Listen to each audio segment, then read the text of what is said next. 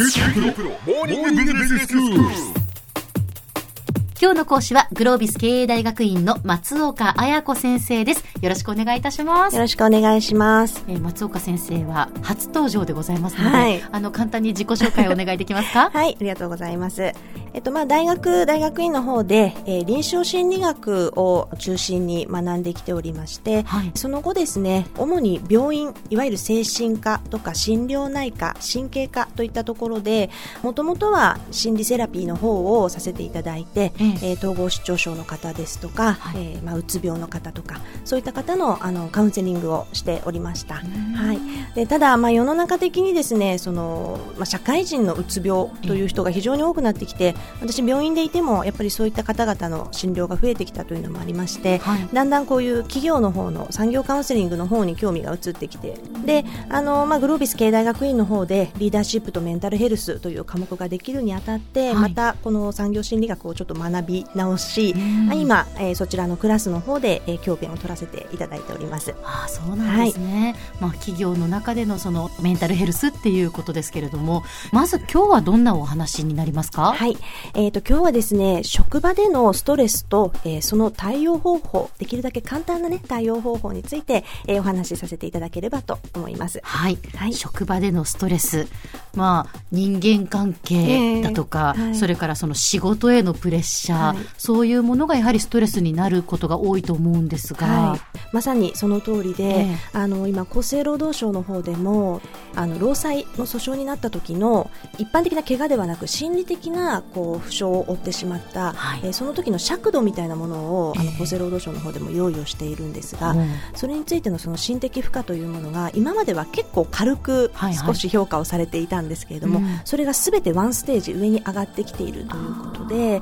例えばあの上司からの強い叱責、まあええ。パワーハラスメントというものですけれども、こういったことで著しく傷ついてその後、まあ仕事が通常通りできなくなってうつ病という診断を下された場合の、えー労災認定だったりとか、うんそういったところが割とこうハードルが下がってきているという現状があります。そうなんですね。あのちょっと数年前からあの50人以上の事業所においてはストレスチェックテストというのが義務化された、まあ、これなんかもあのかなり目に見える形で重要視されているということになると思います。うんそうなんですね。で、その職場のストレスですけれども、まあ、いろんなタイプがあると思うんですが、そういうそのストレス、心にその負荷がかかった時に、そのどういうことを心がけたらいいのかということなんですが、はい。皆さんこのトラウマっていう言葉って聞いたことあると思うんですけれども、はいは例えばその自分が殺されそうになったりとか、人が死ぬ場面を見てしまったりとか、ええ。まあ、そういったこうあまりに衝撃的な現場に立ち会った時に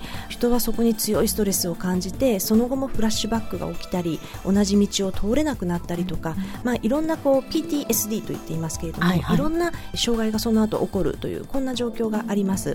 え。でトラウマというとそういったものすごい大きなストレスというふうに感じられがちなんですけれども、うん。実は実際に殺されたりとか、え。えー死ぬ場面を見ることではなくて、はい。自分自身の存在がなくなるような否定をされるような体験ということでも、えー人間は十分このトラウマティックストレスを受けるというふうに言われてるんですね。あそうなんですね。は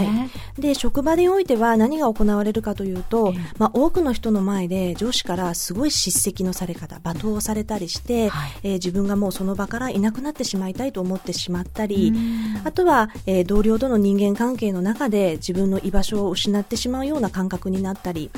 まあ、それから接客業をされている方ですとお客様からの,、ねはい。あの壮絶なクレームを受けてちょっと二度と現場に立てなくなってしまったりとか。まあ、そういった明日起こるかもしれないというようなことでも、ええ。人間はそのトラウマと呼べるぐらいの大きなストレスを抱えたりすることがあります。そうなんですね、でそういうことがいつ自分に起こるとも限らないじゃないですか、はい。それがその起こった時にどんなふうにこう受け止めてはい。いったらいいのか、そうですね、やはりこう重症になってしまうと病院に行って医療の助けを借りるしかなくなってしまうんですけれども、はい。実はですね本当に日々日々の、えー活動の中でこれを解消していく方法があります。ほうほう。でこれアメリカの、えー消防士さんの研究というものがあるんですけれども、やっぱり消防士の皆さんはあの非常に凄惨な現場を目の当たりにすることが、まあ、多いそういった職業ですよね。はい。でその中でもやはりストレスの軽いものから大きいものというふうな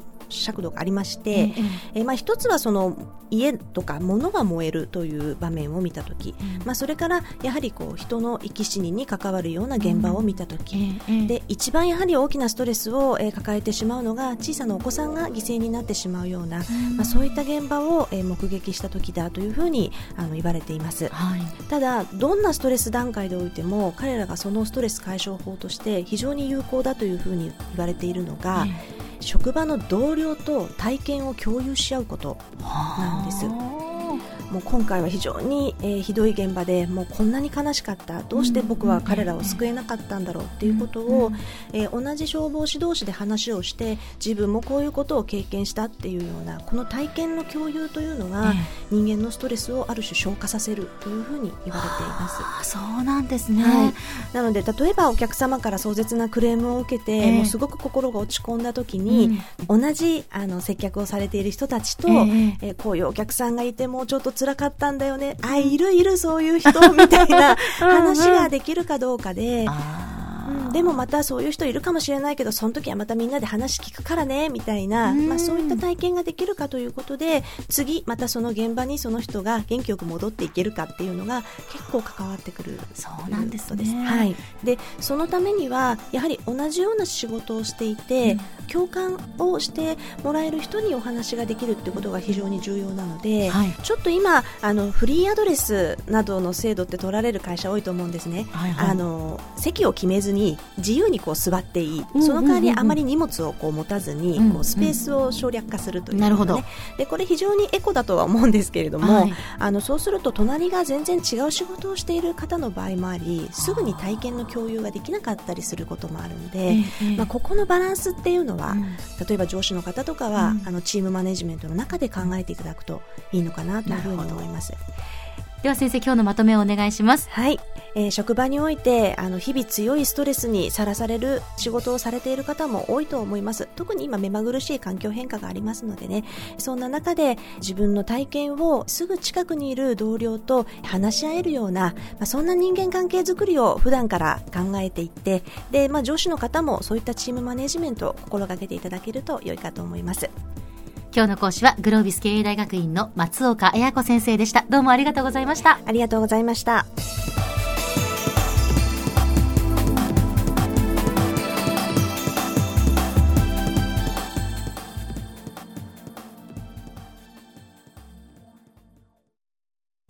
QT プロは通信ネットワーク、セキュリティ、クラウドなど QT ネットがお届けする ICT サービスです九州中に展開した光ファイバー網を基盤に一番身近なビジネスパートナーとして九州の企業自治体の皆様をサポートします。